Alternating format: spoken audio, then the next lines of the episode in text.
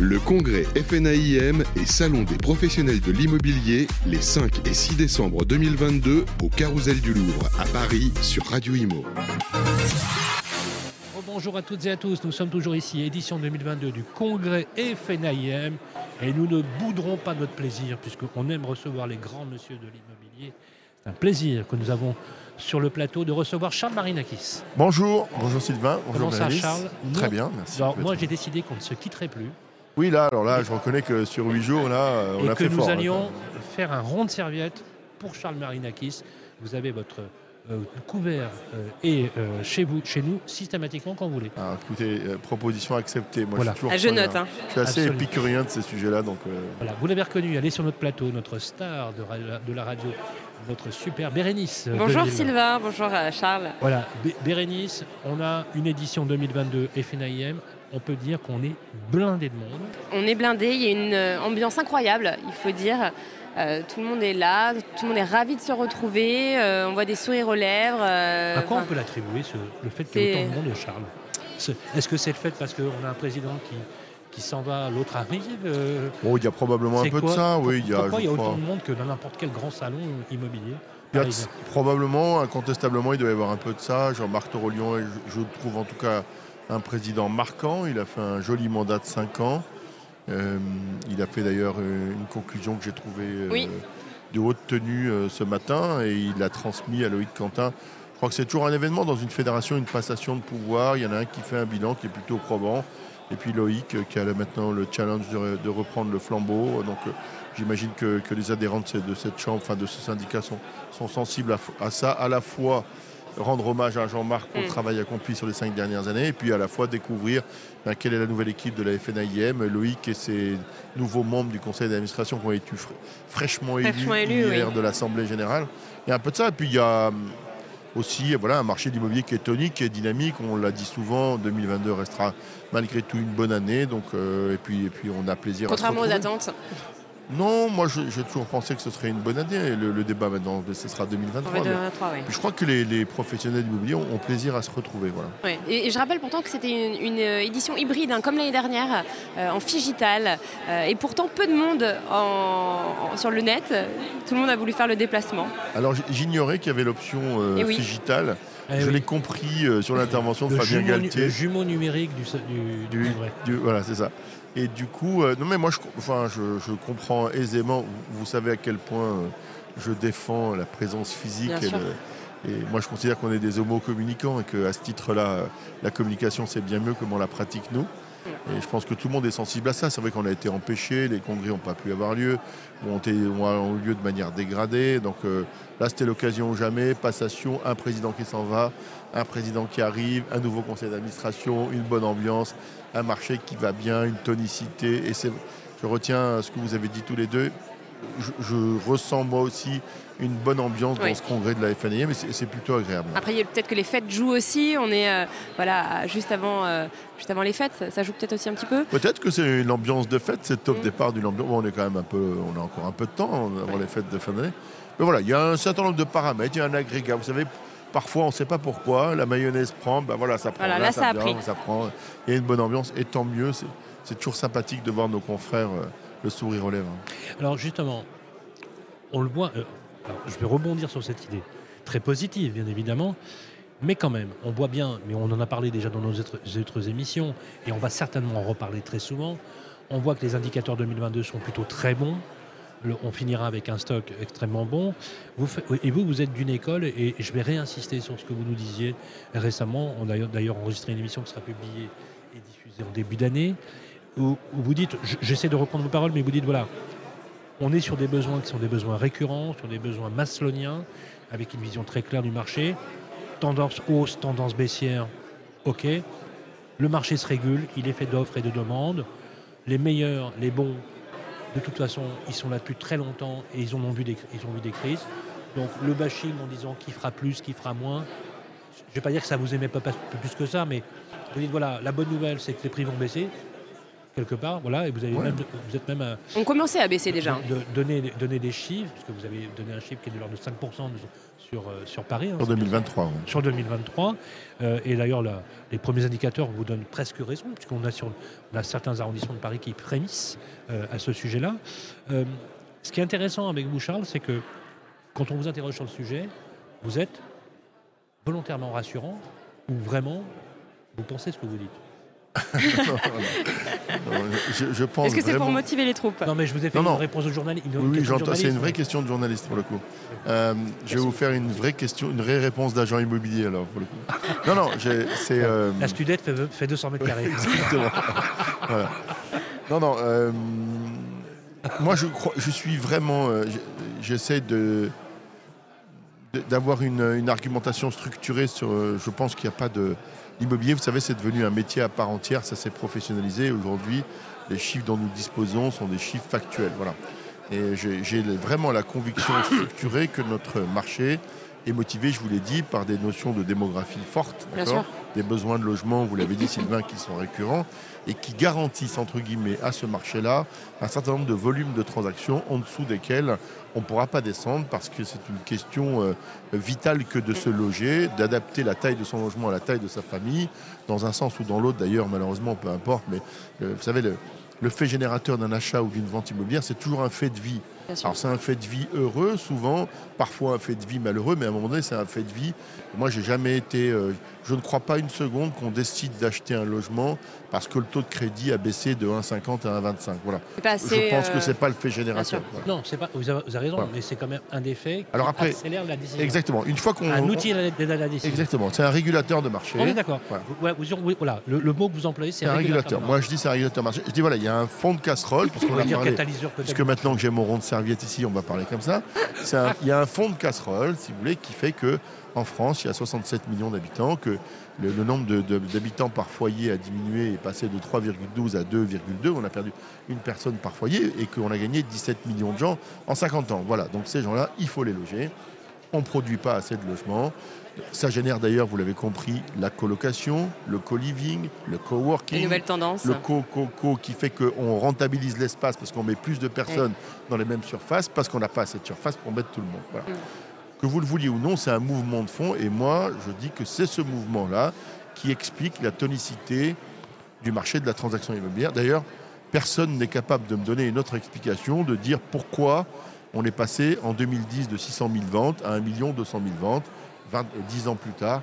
Qu'est-ce qui s'est passé il n'y a pas d'autre explication rationnelle. C'est pas à cause des taux de crédit.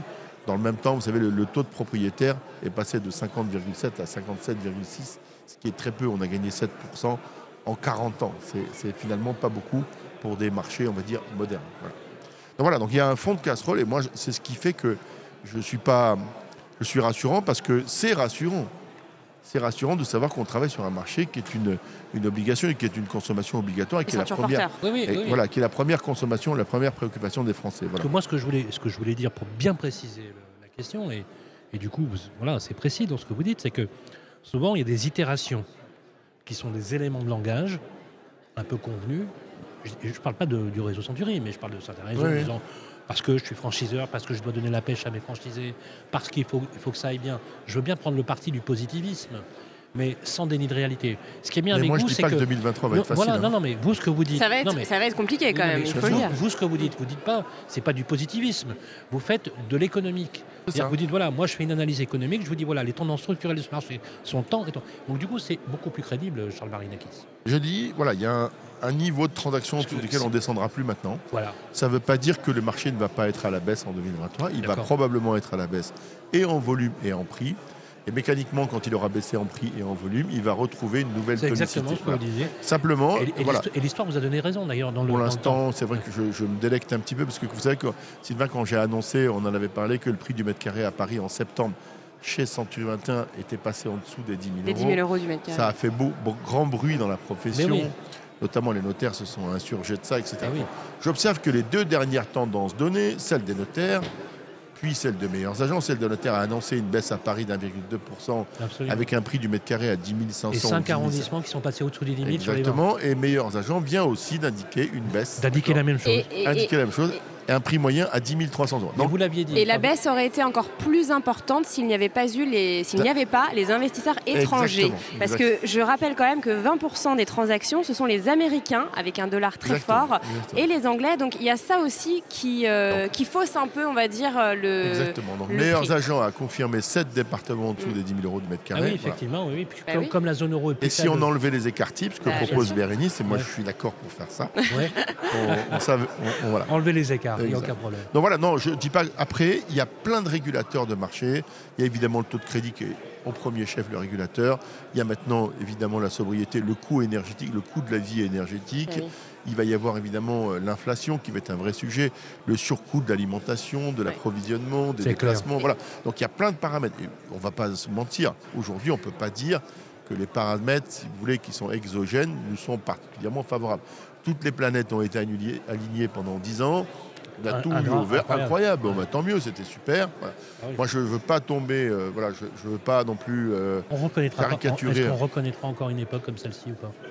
Oui, parce que c'est un éternel recommencement. C'est un cycle. Après, je, veux juste rajouter qu'on parle de la France, évidemment. Euh, à l'international, c'est pareil. Hein. Là, ce matin, c'est tombé. Euh, en Suède, moins 14% les prix de l'immobilier. Euh, San Francisco, enfin voilà, il y, a plein de, Oui, oui, il va y avoir Dans toutes les villes du monde, c'est la même chose, en fait. Hein. C'est une crise internationale. Et rendons grâce à l'immobilier français, la manière de les structurer pour que. Je crois qu'on a pris cet exemple-là dans notre dans notre déjeuner de vendredi, on n'est pas aux États-Unis avec des fractures sur le marché de l'immobilier qui sont terribles, comme les crises de subprime, etc., où le taux d'usure qui est tellement décrié nous a mis à l'abri de ces situations-là. Voilà. Ah Donc voilà, le marché il va rester soutenu parce qu'il y a un besoin de logement. Il y a un vrai besoin de logement en France. Après, c'est vrai que les régulateurs ne vont pas pour l'instant jouer en notre faveur, au moins sur les six premiers mois de l'année. Les prix vont se réajuster et moi je dis que c'est une bonne chose parce qu'il faut resolvabiliser une partie des acquéreurs. Il faut que les gens en France puissent se loger euh, décemment et normalement.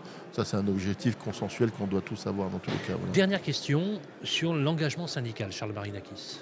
Pourquoi c'est important de défendre un corps intermédiaire comme l'AFNAIM Pourquoi vous, en tant que patron du premier réseau, l'un des premiers réseaux français, vous dites... Euh, non, le premier. le premier réseau de Morbi ah, ça dépend quels sont les critères. Orpi a plus de points de vente que nous. Voilà. Non, mais voilà, je prenais le. Voilà, Alors, la question, Charles. Euh, pourquoi l'engagement syndical pour défendre les intérêts d'une profession, sans tomber dans le narcissisme ou le corporatisme, c'est important pour vous, président de Century 21 Ah oui, c'est très important parce que hum, les corporations euh, qui sont parfois décriées, d'ailleurs comme les nôtres, on a été décriés pendant C'est moins qu'on puisse dire. C'est moins qu'on puisse dire. Euh, vous savez, le, on a besoin d'être euh, solidaire et d'avoir des actions qui sont des actions communes pour aller expliquer ce qu'elle a été de notre métier, notamment auprès des pouvoirs publics. Ce n'est pas forcément le rôle d'un patron de réseau, encore que ça m'arrive de le faire, c'est arrivé aussi à mon prédécesseur, de prêcher la bonne parole auprès des pouvoirs publics. Dès qu'on en a l'opportunité, on le fait. La légitimité, souvent, malgré tout, revient aux organisations syndicales parce que c'est la tradition française. Hein, quand on veut savoir ce qui se passe dans une profession, on, s'adresse aux syndicats. D'où la nécessité pour nos franchisés de se syndiquer, qui de la FNIM, et moi je viens volontiers à ce congrès euh, que je fréquente régulièrement, et j'irai euh, volontiers au congrès du SNPI ou de l'UNIS si, si j'y suis convié, parce que je crois que l'action syndicale, elle est majeure et qu'il faut, à un moment donné, plus on va être nombreux à être syndiqués, plus euh, les agents immobiliers auront une légitimité en termes de représentativité politique, plus on pourra faire, à défaut de faire entendre, au moins écouter la profondeur de notre métier, le rôle qu'on joue dans les villes et les villages. Parce que vous savez, j'ai un peu le sentiment, euh, vous connaissez les événements récents, l'autorité de la concurrence, etc. Il y a un, sujet d'inflation en France qui est un vrai sujet, hein. Un peu moins que dans d'autres pays européens, mais malgré tout, ça reste un sujet. J'ai un peu l'impression que les gouvernements successifs pense que l'agent immobilier est un, est un inflationniste du prix, si vous voulez, qu'on joue un rôle inflationniste du prix de l'immobilier en France.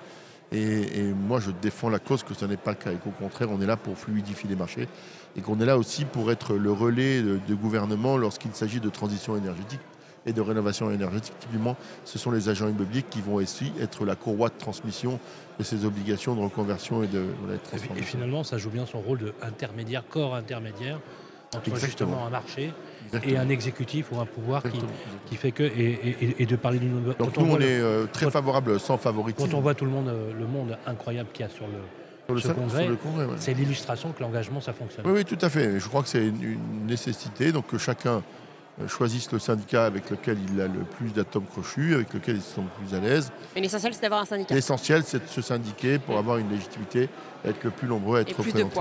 Et puis expliquer ce qu'on fait et la valeur ajoutée de notre démarche. Merci Charles Marinakis. Merci Bérénice. On se voit la semaine prochaine. voilà, président de Century 21. On enchaîne ici au congrès FNIM. A tout de suite. Merci. Le congrès FNAIM et Salon des professionnels de l'immobilier les 5 et 6 décembre 2022 au Carousel du Louvre à Paris sur Radio Imo.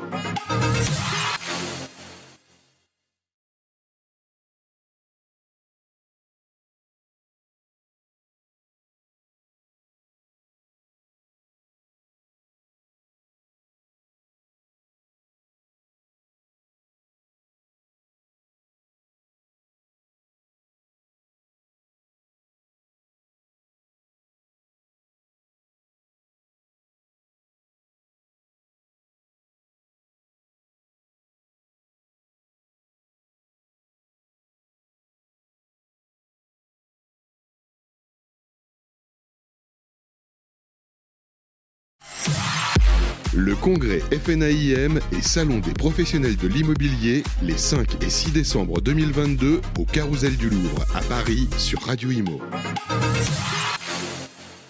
Bonjour, bienvenue à tous, bienvenue euh, au Carousel du Louvre en direct euh, du congrès FNAIM édition 2022. On est ravis euh, d'accueillir les équipes de GERCOP. Bonjour Maxime Gondou. Bonjour Fabrice. Chef de, chef de projet pardon, chez GERCOP. Et Jean-Marc Wedge. Bonjour Jean-Marc. Bonjour Fabrice. Président d'Imo Square. Un petit rappel de ce que fait Imo Square? Alors Imo Square est l'éditeur d'une technologie de marketplace qui est proposée en marque blanche aux éditeurs de logiciels comme GERCOP Crypto qui leur permet de connecter des partenaires de nouvelles technologies euh, directement sur leur CRM et outils métiers. Et voilà, on est en plein dans le digital. Quant à GERCOP, hein, c'est Éditeur de logiciels pour la gestion, le syndic et la transaction, donc c'est CRM. CRM, Customer Relationship Management, gestion de la relation client. Et oui, le nerf de la guerre aussi, pour, euh, il en faut pour les agents immobiliers. Euh, justement, Maxime, euh, on, est de plus en plus, on le voit, hein, dans, dans, un métier qui se digitalise. ce marché qui était un petit peu vieillot. Bon, on a eu des salons spécialisés, bien évidemment, sur cette thématique. Ici, au congrès FNIM, quel est votre ressenti là, depuis ce matin où on, on, navigue dans les, dans les allées. C'est vrai qu'il y, a pas mal de, monde. Quel est votre, Effectivement, il y a pas mal de monde. Alors je crois que j'ai eu écho comme quoi il y a eu l'édition avec le plus d'exposants. Euh, cette année. Après, effectivement, on est dans un, dans un endroit euh, assez prestigieux, en plein centre de Paris, donc c'est assez pratique. Mm. Euh, donc on, on, retourne dans la salle qui avait eu en 2019. donc effectivement, oui, c'est un très beau salon. Et eh oui, ça y est, la parenthèse crise sanitaire, on touche du bois, et derrière nous. Jean-Marc, quel est votre votre regard justement sur cette édition 2022 ben Oui, effectivement, elle est assez animée. On a la présence de nombreux exposants et on voit bien que dans les nouvelles technologies, il y a beaucoup, beaucoup d'émergence euh, de structures qui ont tendance à verticaliser certains métiers, par exemple euh, de l'administration de biens avec euh, des services très précis. Ça va être le dossier locataire, ça va être la mise en marché, ça va être la signature électronique de mandat, ça va être des, services qui, euh, le tout connecté, ben, permettent euh, d'avancer pour une digitalisation plus profonde de la profession. Oui, on a l'impression vraiment que chaque brique maintenant est, morcelée comme ça, coupée. On se dit bah, où est-ce qu'on va pouvoir ajouter, où est-ce qu'on va pouvoir gagner du temps, où est-ce qu'on va pouvoir euh, aider aussi demain les agents immobiliers à être encore plus productifs. Oui, c'est ça, mais avec une vraie complexité parce que mm.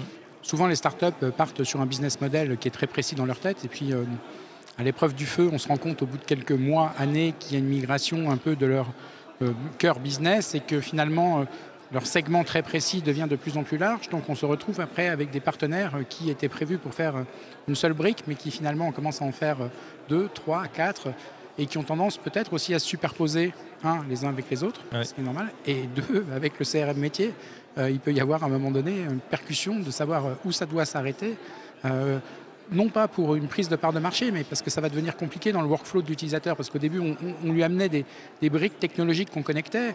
Et puis après, si ces briques technologiques commencent à faire, par exemple, je ne sais pas, moi, je vais finir de l'encaissement de loyer, Bah ouais, mais l'encaissement de loyer, c'est le cœur du logiciel d'administration de biens. Euh, mm. qui, euh, ouais, mais on a besoin de l'encaissement de loyer pour faire la GLI. Euh, donc là, on le digitalise. La garantie. la garantie. Voilà, c'est ça. Donc en fait, il y a une complexité qui se crée pour l'utilisateur, administrateur de biens ou agent immobilier, qui à un moment donné a toutes ces solutions qui sont les unes à côté des autres, dire qu'est-ce que je dois faire? D'autant qu'on est dans un contexte pour ces, ces boîtes de la tech, hein, la French Tech ou la Prop Tech, comme on dit, qui est compliqué. Enfin, ça, c'est pour toute la tech, hein, avec le robinet à voilà, à billet vert ou euh, quel que soit le billet qui s'est un peu tari. Ils étaient sur des régimes d'hypercroissance euh, très bien financés. on leur a dit, bah non, c'est plus la croissance, c'est la rentabilité parce qu'on a changé de monde et les taux d'intérêt sont en train de remonter. Est-ce que vous avez vu dans votre écosystème certaines sociétés comme ça qui ont dû pivoter et qui ont dû se réinventer? Alors oui, il y a toujours encore quelque chose, moi, qui m'interpelle, ça fait assez longtemps que je suis dans le secteur, mais euh, il y a encore de l'apport de l'argent et des levées de fonds sur des, sur des business models qui sont pour le moins, euh, je dirais, euh, non définis et, tout à fait variables, euh, avec des valorisations qui sont assez importantes. et Mais quoi, par exemple, qui vous a étonné particulièrement? Bah, Je ne sais pas, je vais citer ce que tout le monde cite, les agences de papa, par exemple. Regardez la, valorisation, les levées de fonds qu'ils ont faites par rapport à un chiffre d'affaires qui est juste ridicule, mais maintenant on nous explique que bah, ça va entrer dans le métaverse, donc tout va changer, puisque au lieu de faire 10 millions d'euros de chiffre, on fait 400 000. Mais comme on va aller dans le métaverse, on va faire en quelques mois la, différence. Bon, mais ils ont fait une levée d'ailleurs hein, dans un, eh, crypto asset. Euh, c'est assez étonnant. C'est ça. C'est ça qui m'étonne. Alors après, je ne dis pas qu'ils n'atteindront pas un jour leur modèle, je ne sais pas. Mais je suis un peu surpris de la valorisation de certaines, de certaines startups euh, sur certains projets. Mm. Et puis finalement, on se rend compte euh, au bout de quelques années qu'il reste quelques acteurs, mais qu'il y en a quand même beaucoup qui ne restent pas alors, la difficulté pour un éditeur historique comme GERCOP, c'est de savoir avec quel partenaire je travaille. Est-ce qu'il sera encore là dans deux ans? Est-ce que dans deux ans, il s'intégrera bien encore avec mon outil ou est-ce qu'il voudra d'ailleurs me remplacer voilà, c'est une question. Euh, Maxime, c'est très intéressant cette question. Justement, un, euh, effectivement, de trouver aussi les bons partenaires, celui qui va durer dans le temps. Euh, du coup, est-ce que ça vous interdit de, travailler justement avec des startups si prometteuses soient-elles ou vous attendez qu'il y ait quand même un, une espèce de track record, c'est-à-dire un des antécédents avant de, les rentrer dans, la, dans les solutions GERCOP? En fait, il faut qu'il y ait de la pertinence, il faut que ça soit également souhaité par notre clientèle, par nos utilisateurs. Donc effectivement, il peut y avoir des, nouvelles solutions qui vont émerger avec des, une offre prometteuse, mais, euh, mais cela dit, je pense qu'il y eux, ils ont aussi une phase où il faut faire connaître le produit, connaître l'offre. Euh, je pense que c'est euh, d'abord leur rôle de se faire connaître, qu'ils aient un nombre minimum d'utilisateurs qui utilisent leur solution effectivement et à la fois GERCOP, pour qu'on trouve également, nous, de notre côté, de la pertinence pour les intégrer. Quelles sont les briques digitales que vous avez intégrées justement cette année ou les sociétés qui vous, vous avez approché ou peut-être que vous avez intégrées dans la, dans la proposition GERCOP? Là, on a intégré euh, dernièrement Gestimo dans le store euh, GERCOP, euh, justement pour l'activation automatique, donc pour, pour tous nos, utilisateurs. après, Jean-Marc, j'en ai pas d'autres en tête. Bah, en fait, c'est, je dirais, toujours un, mouvement continu. Euh, c'est-à-dire qu'il y a forcément beaucoup de startups qui toquent à la porte et qui disent ben voilà, j'ai mon produit. Donc j'ai une solution géniale, prenez-moi, mettez-moi dans le store. Voilà, exactement. donc euh, on a organisé là euh, récemment, juste après le Rent, je crois que c'était le 10 novembre, une journée pitch des startups où on a fait venir une quinzaine de startups qui sont venues pitcher avec toutes les équipes techniques, commerciales pour, pour faire valoir leurs produits. Et puis on a fait noter, c'était assez drôle, en ligne avec des étoiles. Et puis euh, ben là, on a quelques startups qui, qui aimeraient bien avoir leurs résultats qu'on doit leur donner d'ici peu et qui sont extrêmement déçus parce que finalement, elles pensaient qu'ils avaient un 5 étoiles et puis euh, parce que les clients les mmh. plébiscitent. Mais les sociétés historiques euh, leur mettent un 2 sur 5 parce qu'elles pensent que ce n'est pas le bon moment.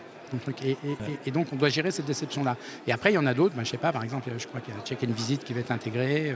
Il y a d'autres partenaires d'éditique et de dématérialisation de courrier qui, qui, sont intégrés, de signature électronique, etc. Donc, il y a des, outils qui sont intégrés, mais bon, voilà, c'est un choix qui est jamais très simple à faire pour euh, un éditeur historique. Vous deux qui êtes spécialistes justement de cette euh, tech, de cette prop tech, est-ce que vous regardez aussi euh, au-delà de nos frontières ce qui se passe? On sait qu'il y a le CES Las Vegas qui arrive, il y a des grands salons de l'immobilier aussi aux États-Unis. Jean-Marc, vous qui êtes, qui avez un pied aussi, hein, je crois que c'est au Canada pendant longtemps. est-ce que c'est quelque chose que vous observez ou vous allez dans ces grands messes à l'international? Alors, oui, on y va, mais on regarde surtout euh, la réalité du, marché. Donc, par exemple, nous, on est essentiellement basé au Québec. Euh, donc, on essaye de prendre les bonnes pratiques québécoises pour les importer en France. Mais euh, très sincèrement, la France est très dynamique en termes de start-up. Euh, et c'est plutôt le Québec qui regarde les sociétés françaises pour l'intégration de nouveaux produits et services. Ce qu'on peut aller chercher dans le marché américain, c'est le partage de mandats. Euh, la manière de collaborer sur la vente de mandats, là oui, effectivement, ils ont 50 ans d'avance. Donc ce côté-là, oui, ben, on essaye de l'importer. Ben, D'ailleurs, nous, on est éditeur d'une solution pour le partage de mandats. Euh, mais très, très, très sincèrement, euh, la France est très bien placée sur l'innovation. Bon, et ben voilà un petit cocorico euh, au salon FNAIM. Un grand merci à, vous deux, messieurs. Maxime Gondou, chef de projet chez l'ERCOP. Jean-Marc Wedge, président d'Imo Square. À très bientôt sur Radio Imo. Merci. Merci. Le congrès FNAIM et Salon des professionnels de l'immobilier les 5 et 6 décembre 2022 au Carousel du Louvre à Paris sur Radio Imo.